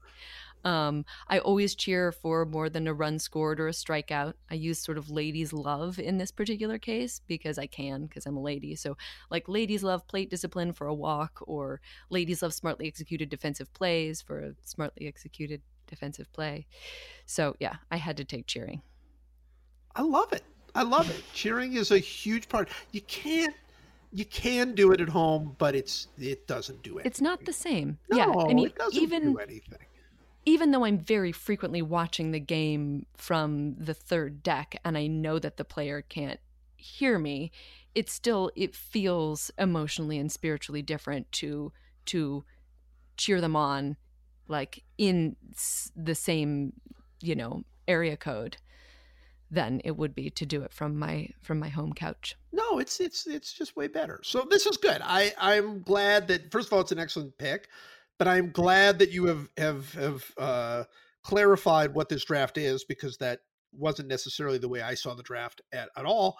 And as you know, we don't ever discuss this and and and uh, really really just draft whatever we want to draft. So I'm glad you did this because this does clarify my list of of of, uh, of draft. But you could do a different rule if you wanted to, I, right? I could, but but I don't think it would be as fun if I went in a completely different direction. So I'm going to basically keep your. I'm not saying I'm going to entirely follow your lead, but I'm going to basically keep your your general rule in place, which is why it's great to go to a baseball game versus watching it on TV. And and I and that basically takes out a lot of the things that we would normally talk about how great it is to see a triple, how great it is to to you know do these things. I, I want things that are specific to being at the game. So my first pick, I will feed entirely off of yours, which is I love going to baseball games with friends, talking to them during the game, and then having people around us join our conversation uninvited. So this is like my one of my favorite things yes. in the world. And I usually when I go, I try to count how many innings it'll be before uh, people will join our conversations uninvited. Because if I if you invite them, it's not as fun. Like if you say to somebody like the guy next to you, like, "Hey, what do you think?" You know, that's not as fun. I want them to be so into it that they like jump in, just jump in. And I've done this with many people. You know, my favorite, some of my favorite baseball people. I've gone with Bill James. I've gone with with uh, former players and so on. And and it is so fun because people around you like they'll they'll like hear you say something and they'll perk up like in the first inning they'll be like oh what's going on here you know and they're listening to you and they don't know like if they can come in which they are always by the way if you see me at a ball game and i'm talking to somebody jump in. This that's that's the fun. The fun of it is you jumping in.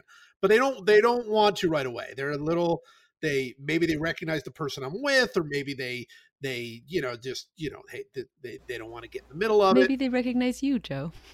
No, but maybe Always they don't. They just, they, if they recognize me, they would jump right in and and tell me that I was an idiot for where I ranked Sandy Koufax. So I mean, it's there's no there'd be no delays on that.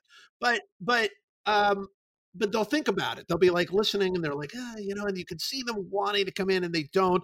And then after a while they realize that this stupid commentary is going to go on all game long that I'm not we're not going to stop and then suddenly they start jumping in and they start jumping in with their opinions and they tell their stories and and and they they offer their you know their thoughts on the game and like that's i love that. I just think that's so much fun. I i think baseball is a communal thing. I'm not a big cheerer. I've i've never been a particularly big cheerer even when i was a kid. I you know i, I it's not that i'm opposed. I do cheer. I'm not i'm not a social you know i don't have social anxiety about cheering or anything but generally that's not where my my but I go but I talk about the game all the time and and uh, it's really fun when people jump in and that is something that cannot happen at home unless my daughters happen to walk in at which point they're not going to be asking me about the game they're going to be asking me for money so it's not the same thing and and so uh, that's my first pick is going to the game and having people join into your baseball conversation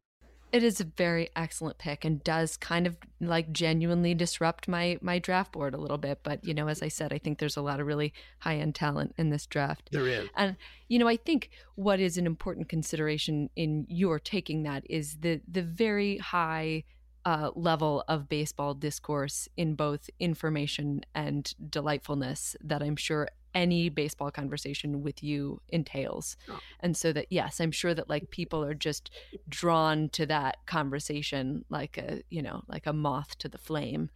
And I'm I'm sure that you end up having really excellent conversations with people. No, eventually they yell at me. I mean, it does get to that point eventually, but it just usually it takes I don't believe it. Oh, sure.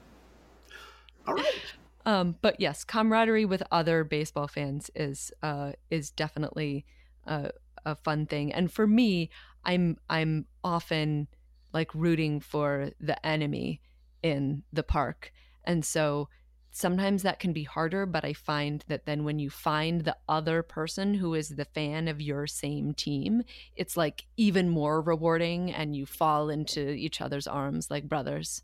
Yeah. Um, and I will always remember the very fun time that uh, uh, my husband Eric and I went to Citi Field and ended up sitting behind Seranthony Dominguez's grandfather.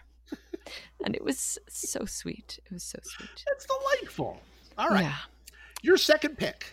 So for my second pick, uh, um, somebody already took Duck l'Orange. Okay. Um, I am going to pick watching whatever you want to watch. Ooh, I like it. So this is obviously versus at home on TV. They're telling you exactly what you can watch at that moment. But I love to watch other things because I don't necessarily get the opportunity to watch those things. So I'm very often like watching the defense instead of watching the offense when I go to a game. Like I love being like, oh, look at the way that the, you know, the shortstop and the second baseman are moving around because it's two strikes or, you know, like as soon as the ball is hit, looking at like who did somebody get a great jump on it, like not watching the ball so much, but like watching the fielders is one of my favorite things. And, you know, and then also um, kind of deciding actually, no, for right now, I'm going to really see if I can tell which pitch is which pitch uh, without you know looking at the at the screen and um, uh, or also I think you know between innings not not having to watch commercials instead just getting to watch like the guys you know throwing the baseball around the horn and the pitcher warming up and all that stuff i love it i just love like watching baseball behavior I love it. would not be otherwise televised I love it. I love it. And I'm and I'm just going to feed right off of your pick again. I'm just going to go right off of your pick because my second pick is going to be getting to watch um, them throw the ball around the infield before between innings. It's huge. It's so is good. such an important part of the game to me. There there is something about baseball on television. The baseball on television is still great. I mean, I, baseball is great in all forms, and and baseball on television is wonderful. But as it has become more and more the way that we consume the game, uh, and you know, this being the case now, where you know, I don't even know what the percentage of people who watch baseball with any regularity um, would be at the ballpark. It would be a very small percentage because because of local television and how much people in every city are watching the game. These are the number one shows and in in you know I don't know 15 or 18 markets. Like the number one show on television in those markets is is baseball. So people are watching baseball, but they're not going to the park in in the same uh, numbers, uh, particularly over the last few years. And I do wonder if like some of the things that are getting cut off, it's sort of like you see you see the picture, but but but a couple of corners are cut off, and there are things that that under normal circumstances you don't you don't like think about like they're, they're it's not important like why would it be important to watch them you know throw the ball around the infield between innings or or see the outfielders warm up their arms and stretch their arms? And it's not in and of itself not important but when it's a part of the entire experience it's it's kind of like a different game. It's like a little bit of a different game when you're watching uh you know whoever it is you're watching you know the the the nationals uh you know roll the ball around the infield between innings and and and kind of laughing and they're throwing and and you see the pitcher warming up and then you see the catcher throwing on to second base uh versus watching like a sonic commercial. Like that there's just they're just different and and the experience to me is so much fuller and richer when you just you just don't have the game uh interrupted by other Yeah. things not to say that there aren't plenty of interruptions at the ballpark there are but you don't have to you you can ignore them and just yeah you can watch whatever you want to watch right during but even like bef- while while they're not playing like while the commercials are going on at home and uh i just think it's a so much deeper and fuller experience so that's my pick Yeah, no, I obviously agree because like you, there there will always be something else. Do you know what I mean? There will be like the child running over to steal a base, course, or there right, will be right. like somebody answering trivia questions. But like you don't you don't have to watch that. I mean, obviously at home you don't have to watch the commercial Yeah, but, you have to leave. you can't- or you, you can mute them or something. I but mean, you can't watch the baseball activity Right. instead of watching the commercial. Your right. choice is to like watch your phone or watch the commercial instead of like, you know, watch. Uh, I don't know. And, by the way, I am not. to a- do a bunch of chin ups in or watch the baseball. but you could do that too. Um, by the way, I am not opposed to um to some of those in between inning things. I mean, I think some of those trivia games and and and uh, and you know kissing cams and and uh, and and and you know watching trying to see whether the ball is under the hat. You know which which hat the ball is under. All- Classic. All, of those things. Yes. Those are those are fine and they're fun and kids like them and and and you know I it always annoys me when people are like ah baseball you know used to be enough and well kids are different now and and I want you know kids to have a blast. I when I took my kids to the ballpark those were some of their favorite parts of the game. We're we're seeing that stuff. So I'm not down on those things. I'm just saying that while those are going on you can also still watch you know you know Mike Trout in center field just just throwing the ball around. There that's that's kind of fun and and and you know you just don't get that at home and and i think it's an important part of the game Agreed. Agreed. Yeah. excellent On on all counts. Um, is it my pick It again? is. it is your pick. Okay. that's what we do it So yeah, that sort of made me thought of think of something else that's kind of specific, but it might be close enough to watching whatever you want to watch. So in interest of diversifying the team that I'm drafting, Sure. I'm gonna I'm gonna go in a different direction. okay And I I'm gonna this is maybe sort of controversial. Um, it's kind of like maybe a high risk, high reward type of a pick, but Sure. we're in the middle of the draft, so I'm gonna go for it. And I'm gonna pick being outside. wow So I'm a person who loves summer. I pretty much I get hot like two or three times a year. I run very cold. So like I love to actually be outside Yeah. in the middle of summer and to just sit even if my legs are kind of like sticking to the seats. I just really I enjoy an activity, especially like I'm I've almost always lived in cities.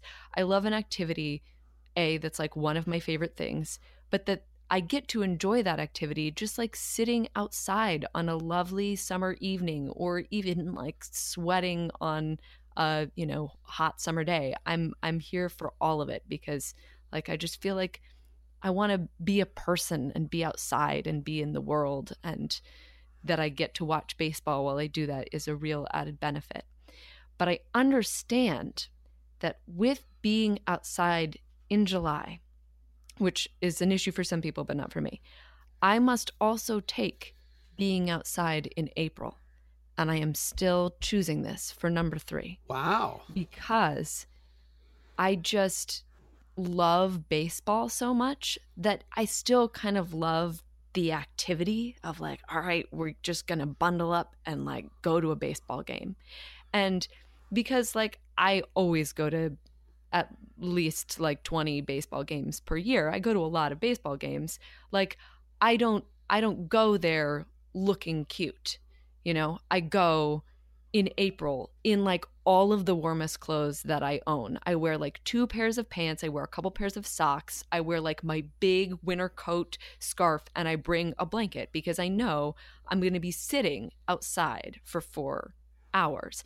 And I always see people in the line men and women just like wearing a short sleeve t-shirt or like just wearing their cute little jean jacket and i'm just like amateurs because i know that they're like oh like i can wear this outside. This is fine. But like you can wear that outside to walk to the train. You can't sit in the shade for four hours in that. I'm like those people are going to be cold.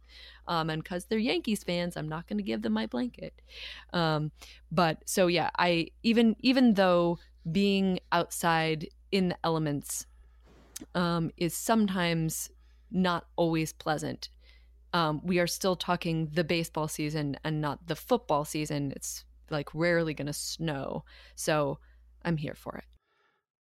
Well i think people need to understand what you say when you say you run cold. Um i have been with ellen in places uh and times that were exorbitantly hot like very hot desert hot in my in my view.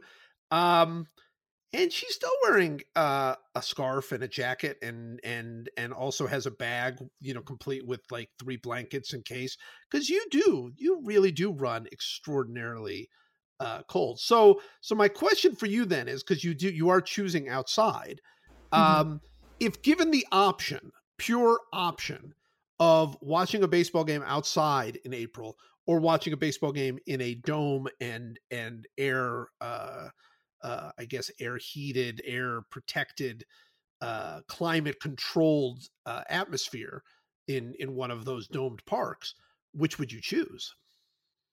Follow up question Is this Tropicana Field?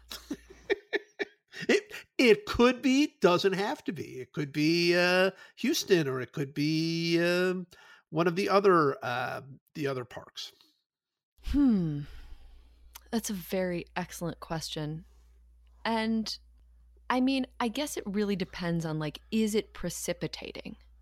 No, no, it's, it's- not precipitating. if no, no, rain is Okay, like a whole I think separate I'd- thing. I think I'd rather be outside. You'd rather be cold. You would rather be like really, really cold than than a little more comfortable.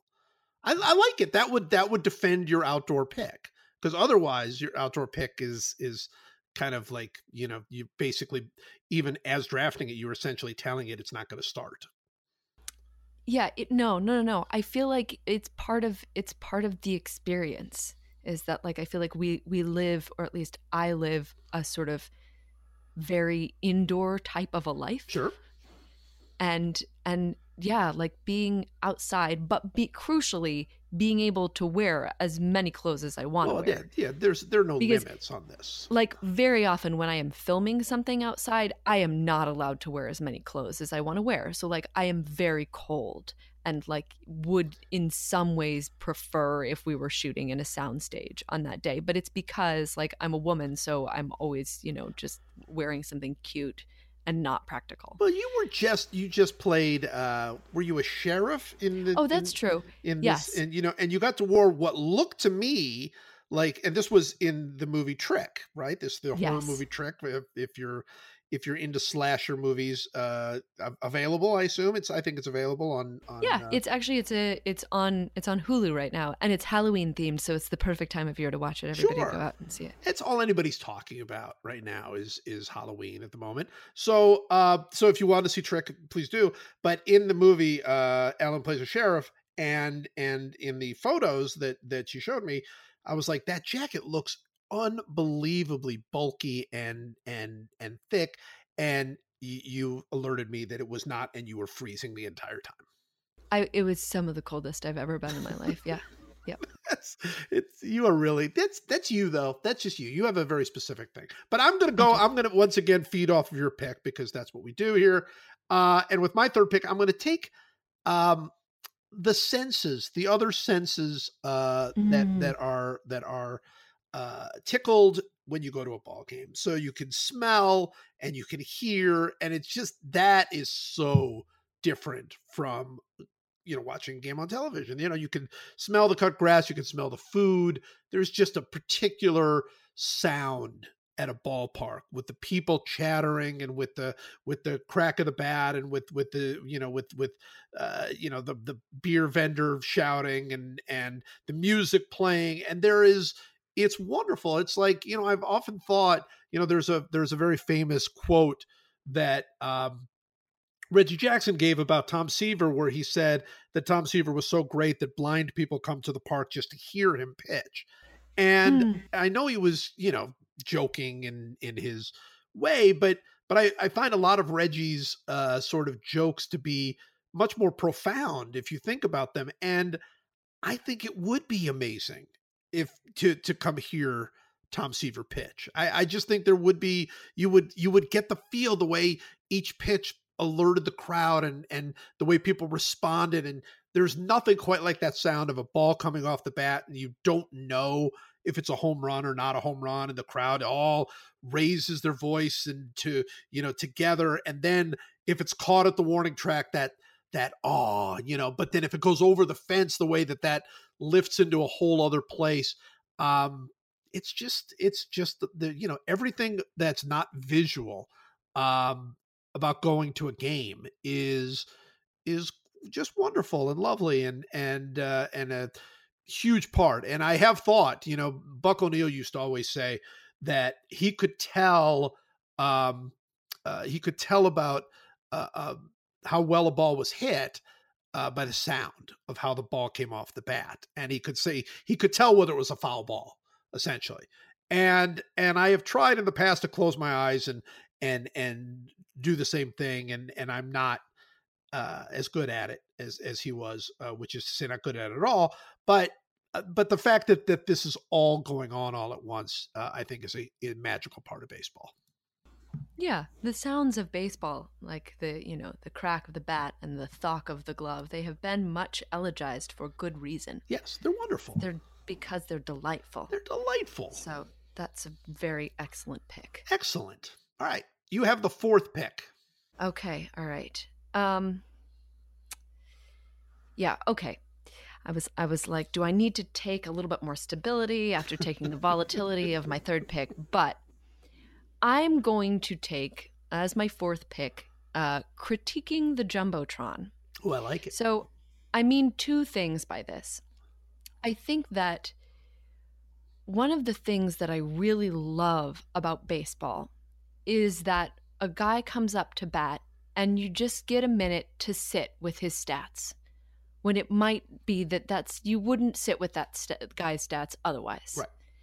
And that you just get to you know, really look at them and think about them and like watch him at the same time that you're thinking about his stats. And other sports, they don't get that same moment where you get to like think about this person's offensive contributions to the game. Sure. And at, at the time that they are also like trying to do a thing. I think that this is like it for me. I think when I was a young person, this was something that was was a reason that I really loved baseball because I felt like I got to sort of know the personalities of their gameplay if that makes sense and obviously not the real personalities of the player but like who is this person as a player? You can kind of you've got the you've got a moment to absorb that and I like that. So there's that aspect of critiquing the jumbotron. I also like I just love crazy early season stats or if somebody's come up recently you know what I mean? And so they get a hit on their very first at bat that that year, and then like they're batting a thousand. Like I just love it. I I have a, a a practice of taking a picture of it and posting it on Twitter for that player's mom, Sure. so that their their mom could be like, "Look, my son was like, you know, his OPS was like, you know." 1356 or something like that. So uh, it delights me. Um, but I also very much, when I go to a new ballpark, one of the things that I'm most excited about is like, what information are they going to have Sure. on the jumbotron? You know, so like, what are the stats going to be? And and like, even though I don't feel like I'm a person who derives a lot of enjoyment out of complaining, I feel like I do enjoy derive some enjoyment out of complaining about like, ugh, I can't believe that they, you know, that they don't have OBP or like whatever, wh- whatever thing. But I feel like more often these days, I'm actually pleasantly surprised that you know that uh, a team will like start having WAR up there Right, or you know other advanced stats. And i'm like that's cool. Like good for you seattle mariners or whatever. So uh so yes this is critiquing the the individual players stats or appreciating i guess you could say um and then also the kind of like oh well you know different ballparks what they do and which one is the best All right. Well, I'm gonna I'm gonna of course again feed off of you, and I'm not hundred percent sure. You will tell me if this is different enough from what you took. And I think it is because I think what you're specifically talking about are the stats on the scoreboard, and and and and both enjoying them, critiquing them, critiquing the uh, the organization for for what uh, level of information they trust us with, and so on. Uh, what I'm going to talk about is so a year ago, Mike.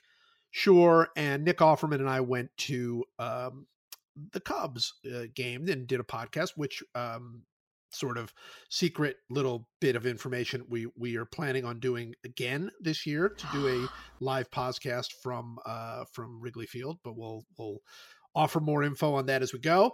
Um, but we're there in the stands and we're watching it, and I don't remember which Pittsburgh Pirate it was, and if I did, I don't think I would say it because it's not it's not kind. Um, his picture was put up on the board as they will put pictures up on the scoreboard, and we spent an inordinate amount of time, and I mean a lot of time, um, discussing why he he allowed that particular picture of himself to be appear on on a scoreboard. It was not the most flattering uh, photo that that we've ever seen, and and this this turned to be um, quite a delightful addition to the game as we would talk about you know how how we would insist on on a certain kind of photo and every time this photo would come up we'd bring it up again. But in addition to photos uh they would have various uh bits of trivia about the player as well. And and these things were often very odd. Like they would be like like some of them would be you know hit two homers in a game while playing in Louisville, which is you know whatever, uh, meaningless, but but but at least somewhat related. But then others would be like you know like huge fan of of um, of of The Wire, you know, or like it would just be it would just like you know. uh likes to play checkers with sister it was very odd like little and to me the odder those are the more ridiculous those are the more I love them, the more that they just add so much joy. I really wish every like like that would I wish that was my job. Like my I wish I worked for maybe for Major League Baseball so I could do it for everybody, but like for a team and my entire job was to put very odd facts about each player up on the board. I think that would be so much fun and everybody would love it. Cause I mean, like, like I wouldn't even, I would go even more specific. Like I would be like, like loves the wire, but thought th- season three was a waste. Like it would be like as Yeah. specific as you could possibly be about like, like huge fan of of Jennifer Garner, but didn't think 13 going on 30 was very good. Like it would be like it would be so long and confusing and nobody would know what it was. Uh, I, I just think that would add just this so much extra, like an extra layer of fun for baseball. So uh, they don't do it quite to that level, but to what level they do, I thoroughly enjoy when I go to the ballpark. Yeah, like likes to be served a tomato on his hamburger, but then picks it off and eats it separately. Yes, Yeah, exactly. something. exactly. yes, Exactly. yes. Not will eat a turkey burger, but not with mustard. And you're like, why? why? Why? And you want to ask them, right? And then, like, Yeah. then I'm hoping this would lead to interview questions like post game, like the you, the guy hits the the three run homer. Like, first, congratulations. Before we get into the home run, what's the turkey burger thing? Like, what's that? What? Why? You know, what do you have against mustard Americans? like, like, well, I like mustard, but not on turkey burgers. You know, and like just like let them get into it. I, I just Yeah. think it adds a whole other layer to the game. Yeah, no, that's a real like. So, I do feel like it could have been similar to my pick, um, but I'm gonna let you have it Oh, because it you. is so delightful. Well, and it's I feel different. like we can kind of think that like this is you know it's sort of like drafting Shohei Ohtani the pitcher and Shohei Ohtani the Ah, hitter sure. separately. they're separate. um, and and it's because i'm just i'm i'm i'm looking deep into my soul and being honest and thinking that even though i also um really enjoy a bad player headshot as much as the next person like that was not what i was thinking of when i drafted the thing and so that's totally fair All right. Well, Um, here we go. Last yes. picks. This is it. last picks okay all right so um i had thought about uh uh drafting short lines at the ladies room as a joke Ooh, um yes. but Yes. I am instead going to draft, and I wrote this on my list, and I'm going to read it uh, as I wrote it. The joy of catching a projectile that you may or may not have wanted to actually purchase were it not a projectile. Oh. So I think that this is a like a key component of of a baseball game.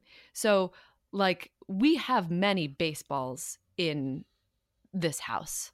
And so like we would not probably go out and buy another like clean unused baseball. sure. But like if a foul ball is coming towards me, I'd be very excited to catch it. I mean, of course I probably wouldn't keep it if there's like a child anywhere in the vicinity because I'm not a terrible human being. Right. But like in in the scenario that it's like the 13th inning of a game and there's not a lot of people left and the you know the children have all gone home and there's a foul ball coming towards me like if I catch it yes like the universe is mine suddenly.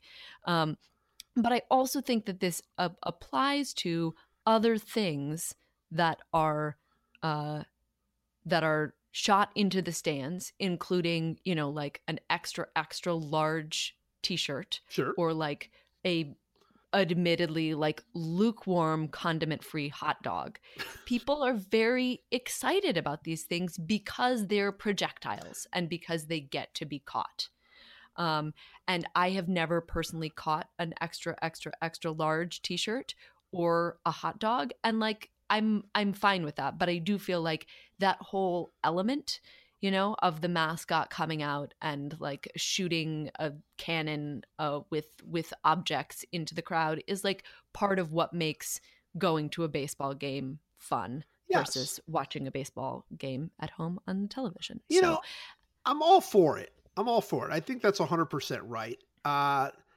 I never fully understood the hot dog shoot. Like like the the t-shirts and the ball. Like sometimes they'll shoot the hot dogs and the wrapper will fly off while the hot dog's in midair. what what what exactly are you supposed to do with that? Like that's literally somebody throwing a hot dog at you and there's nothing like cool about that at all. You should not leave me alone. I uh, stop throwing your hot dogs at me. So I don't know if I fully get that, but I, that's I. That said, somebody shoots a hot dog at me, I'm reaching for the hot dog. I, I don't have to be hungry. I'm still going to reach to try to catch it, and I'm Yeah, not giving the hot dog exactly. to a kid. I mean, like I'm I'm going to. I Well, I mean, eat it, it, that's but- maybe the more responsible thing to do given all of the preservatives that are in hot dogs you have to be like Yeah. you know little kid like i'm not going to give you cancer i'm going to take the cancer myself Nothing would be better than somebody shooting a hot dog at you and you seeing this cute little kid and you're like, oh, here you go. And then their mom yelling at you, like just screaming, get that hot dog away from my kid. What is wrong with you? Like that, that I feel like is is is special. I I Yeah, well, I like the pick. I like it. And I like that you just went off the board with your with your final pick. I, I like that. I'm gonna go off the board with my final pick as well. And just take, and this is, I'm sorry, this is just this would have been my answer when I was uh, eight years old, and so it'll be my answer now. The fifth greatest reason to go to a ball game is to eat ice cream out of a helmet. I'm sorry, that's just Mm. that's just a fact. And the stadiums that do not offer the ice cream out of the helmet should be honestly uh, barred from the game. That's it. You should. I don't. I. To me, it's so simple. It's like it's not that hard to fix. Just get soft serve ice cream at your place and get plastic helmets. That's it. There, there- there's no. I mean, sprinkles. You you should add some sprinkles. That's it. Th- th- This is the easiest thing in the world to do. I I was at a ballpark uh not that long ago and went to the thing and and I'm not you know I say that I love this. I don't very often actually get ice cream in a in a in a uh, helmet, but I would if I if I could. And I went in there and uh and I they didn't offer it. It wasn't even offered. And I wasn't even the one. It was like the person in front of me asking about it.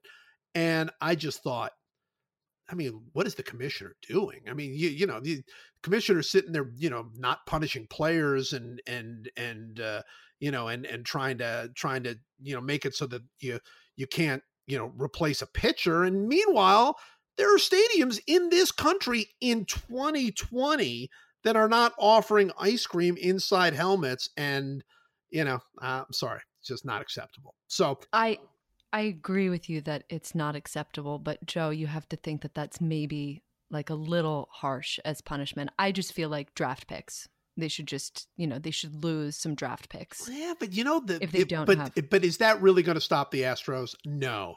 No, they'll you know what they'll it's like it's like finding Facebook. It's like yeah, they'll pay it. They'll pay the price. No, it, it mean- needs to hurt. It needs to hurt. You're probably right. Yeah. so I, you know, I just I feel like if they're barred, then like you know nobody gets yeah, to it hurts. even It go hurts to the, the, wrong game people. and it does. and and and have the ice cream when really your motivation is is is tiny plastic helmets for all. That's true. Is, You're right. Is the plan that you have for the country, and so I th- I feel like that would that would just consolidate the those who already have ti- uh, ice cream in tiny plastic helmets would just continue to have it and those who don't have it would continue to not have it so if you just create incentives for the for the teams or you know like really serious penalties Well, or find them and make them give every person in the ballpark one uh, at at the next you know ten games. I think that would yes you know make them make it hurt, make it hurt. By the way, I I'm also of the big belief that look the tiny plastic helmet it, it makes the ice cream way better. It just does. It's just so delightful. You keep it the does helmet. it's the molecules Oh, The- sure. it's the it's the baseball molecules trading molecules with the ice cream of molecules. course, and you it's keep just science and you keep the helmet which you know that's delightful then you're at home every time you look at that little helmet instead of thinking boy i should have thrown that out you think oh i wish i had ice cream right now in that helmet so that's delightful but the third thing that i really like and not every uh, place does this um, is offering the full size helmet with ice cream like like that to me is Oh. like as a secondary choice i would never order that for myself but uh but i've seen it in various places and I think that that is delightful as well. So all ice Wow. cream and helmets uh, are a positive for baseball, in my view. Yeah, yeah. I mean, in in interest of of full disclosure, um, we do have. I would I would say somewhere between fifteen and twenty tiny plastic helmets Excellent. in our house. That's that's Yeah, a life so- well lived. That's what that is. Yeah. Yeah, with with you know with the different logos. Unfortunately, they start to come off after a while. I have I have learned, but, But yeah, you know how you fix I'm Not, that? I'm not meaning to brag. You know how you fix that? You get more ice cream in more helmets. That's how you fix it. yeah, that's you just replace them with better helmets. That's all. Oh, it's true. Yeah, I'm telling you what, if this hasn't cheered up baseball fans, uh, like they're like they're still listening. But if if anybody is still listening, I mean, how how delightful this is! We're telling you how great baseball is going to be in 2020, even with all of the off-season problems. Very exciting. All right, it's time for uh, one last meaningless thing. But before we do that, um, here's part of the fun of of me uh, bringing this to the athletic or the athletic buying this or taking this or you know winning this by force or something. Um i have to I, I have to do an advertisement. I have to do like an ad. I have to do an ad read. So i'm going to do a quick ad read if that's okay. If, if would you Yeah. forgive me? This is really exciting. Here Should I just be quiet, or should I respond? feel free to jump in really because because honestly it's i'm terrible at these. So let's let's go ahead and do this. But here we go. It's a, it's actually an ad read for the athletic. Here it is. Uh, if you like this podcast bad start right off the bat bad you lose half the people right there all right if you like this podcast you probably have a major league club that you're passionate about the athletic has you covered with 16 local mlb podcasts athletic 16 is not all the teams in baseball. Let's go. Pick it up. Let's get. I'm not reading right now, by the way. Let's go. 30. There are 30 teams, 30 podcasts. Let's pick it up. All right. I'll- Seriously. Come on. Come on. Shows that feature the best baseball writers in the business, along with broadcasters and former players. And now, all of the athletic baseball podcasts are free, capital letters, on Apple, Spotify, and wherever you get your podcasts. Check out the Athletics Network of Baseball podcasts today and save 40% on a one year subscription to The Athletic by going to theathletic.com forward slash podcast. I guess that's the most important part. You can save 40% on your subscription to The Athletic and read the 600,000 words I've written on the Baseball 100 as well as other things uh, by going to theathletic.com forward slash podcast. All right, was that convincing or what? Yeah, it was very convincing. I mean, the fact that it's free, like, slightly makes up for the fact that there are only 16 No, of the teams. No, no, come on. Look, I mean, look, the athletic, we're the athletic is, is huge. The athletic is like, you know, the, the, athletic is breaking all kinds of amazing stories and writing all kinds of amazing things and and uh, you know, baseball everywhere, everywhere you turn, baseball stuff getting getting, you know, the athletic broke all of the Astro stuff. I mean, this is the athletic is baseball. Time for all 30. You know, those 14 teams that don't have a podcast, they're hurt. They're hurting right now. That's it's I be- yeah, but I believe that I believe that uh that the athletic can can fill that void. We can do it. yeah, by getting 14 more podcasts. Let's go. I'm getting Let's go. 14 more podcasts. All right. For Yeah. now, it's 16. I'm sure, look, the athletic's moving. All right. It's always moving, always adding. So I'm sure it'll be, next time we do it, it'll be 19 or something. But for now, 16 local MLB podcasts uh, available anywhere uh, that you get your podcast. All right. One last meaningless thing to, ta- to end this meaningless thing. It's one last meaningless thing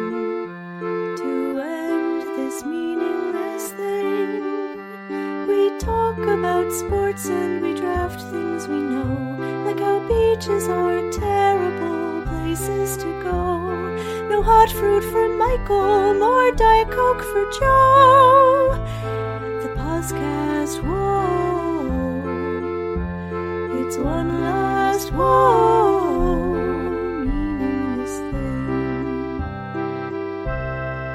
Uh, do you want to start? You want me to start? I don't care. Why don't Um, you start? I Let's- can start. Yeah. Yeah. Yeah.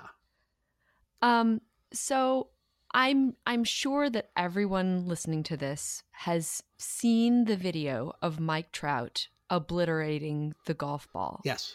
And I'm aware that there are also videos of Cody Bellinger and others doing it too, but the Trout one is the most joyful, um, in my opinion. But that is not my meaningless thing.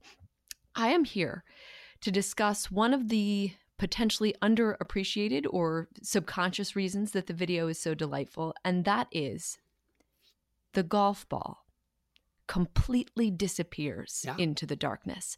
When it's traveling over the line of the poles there, it's still on this upward trajectory that just makes me imagine that it's going to escape the atmosphere and start orbiting Earth. And like someday someone on the space station is going to be like, what is this golf ball doing here? Unless they speak another language. And it just, it ties into something that is really one of my favorite things um, is also one of my uh, husband eric's favorite things which um, in in dumb internet videos, which is when things disappear. um, so we have a genre which I I've just sort of like named the shorthand so that we both know what we're talking about. A genre of videos that I just call stupid dogs. So this is like when we've had a very long day and we're very tired and we don't have any more energy and I'm just like can we just watch some stupid dogs? Sure. And so Eric will like ti like figure out how to search for new animal videos that we haven't already seen. And that is the that is the genre name although it is not strictly limited to dogs. That's just sort of that's like calling all soft drinks coke Right. is like stupid dogs but it could be it could be any like animal doing a delightful thing. So anyway in quote stupid dog videos really the best thing is one if one of the animals well of course remaining fundamentally unharmed disappears Yes. in the video. So, like a cat is hubristically trying to jump over a gap that is too large for it and it falls out of frame, it disappears. Yeah. And when this happens, both my husband and I will laugh like, like, our three year old selves will laugh and we'll just chant, like, it disappeared. Um, and so when we watched the uh, when we watched the Mike Trout video together and the golf ball disappeared, I yelled, "It disappeared!" Um, in exactly the same way. So uh, all that's my one last meaningless thing. It is so wonderfully meaningless. It's it's perfectly meaningless. Uh, two points to be made. One is on the Mike Trout video, which is wonderful in so many different ways, uh, including the fact that he totally snap hooked that drive. That drive is like like like it's so impressive to see somebody hit something that hard and that far, and it's great. But like if he was playing golf, that would be an unplayable. It would be go nowhere. Which you know, I, I actually tweeted out the the famous uh, exchange between Ted Williams and Sam Snead that Ted Williams was was talking to Sam Snead about how easy golf had to be because the ball doesn't even move. To which Sam Snead said, "Yeah, but we have to play our foul balls." And and that that was a perfect representation because it was it was so impressive and so wonderful and everybody laughed, but he didn't have to go after it. It was it was perfectly hit for the exact circumstance that he was in at that moment.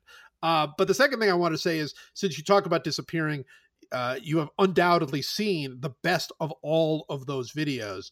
Uh, one that I have watched many, many, many times, uh, and it is of a I don't know if it's a community theater or a high school theater where they are doing the Wizard of Oz and and uh Dorothy is on stage and Dorothy goes Toto Toto and then Toto runs out and keeps running and then falls off the edge of the stage. And it's oh, it's comic gold. It might be the best. It might be the best of all videos, really. Yeah, it's it's really good. it's really really good. Yeah. For a second, I thought you were going to talk about the famous Peter Pan video, which is also good, though not strictly about disappearing. But yes, yes, the little dog just it just it It totally just kept disappears. going, and then it just fell right off the stage. Oh, and it's uh, And so. Dorothy, God bless her, she kind she kind of tried to stay in character, but then eventually she realized she had to go after the dog, which you Yeah. know that's that's a that's a tough you know that's a you, as an actress you have to you have to you have to make choices, and you you know you had to admire that choice, I would imagine. Exactly, split ses- split second decision making. I should be fired because I can't even say split second decision making. My one last meaningless thing, then this meaningless thing is a very simple. Uh, for my birthday this year, uh, my family gave me a ping pong table, and ping pong tables are great, and everybody knows they're great. But until I actually got a ping pong table, I did not fully appreciate how much better it would make my life.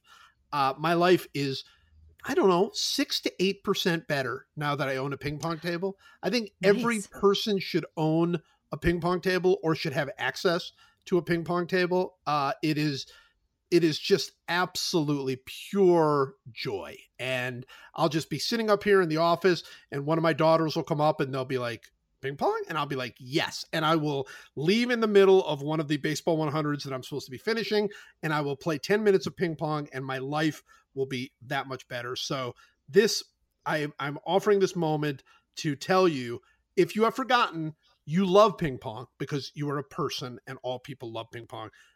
Put a little more ping pong into your life. Yeah, that's really an excellent uh, advisement. Maybe hard in my one bedroom apartment, but uh, yeah, I would love to. I actually I have a meaningless fact for you about ping pong. Please. um, which is and i believe that this is true i was i was i grew up believing this to be true and so if i'm wrong i'm i'm not lying i'm just misinformed the the name for ping pong in turkey is kanip kanap because that's the sound that the ball makes Wow. Of course, there's the child game Gnip Gnop, which is which is that game where you have like it's like a little plastic thing with three holes in it, and you're trying to knock all of your your little plastic balls onto the other side. So I don't oh i'm unfamiliar with that game it's a delightful game. I don't think it's existed for 25 years or 30 years or 40 years. I always uh, underestimate how old I am. Uh, but it was big when I was a kid. And uh, I love it. You know what? A little more Gnip Gnop for your soul. That's all I'm saying. Yeah. All I'm saying. Yep. Excellent. Well, Ellen, I can't thank you enough for uh, for joining us here. And uh, you know, happy baseball season. We'll, we'll talk to you here in a little bit after the season starts. But until then, enjoy the games. i will you too thanks joe Thank you.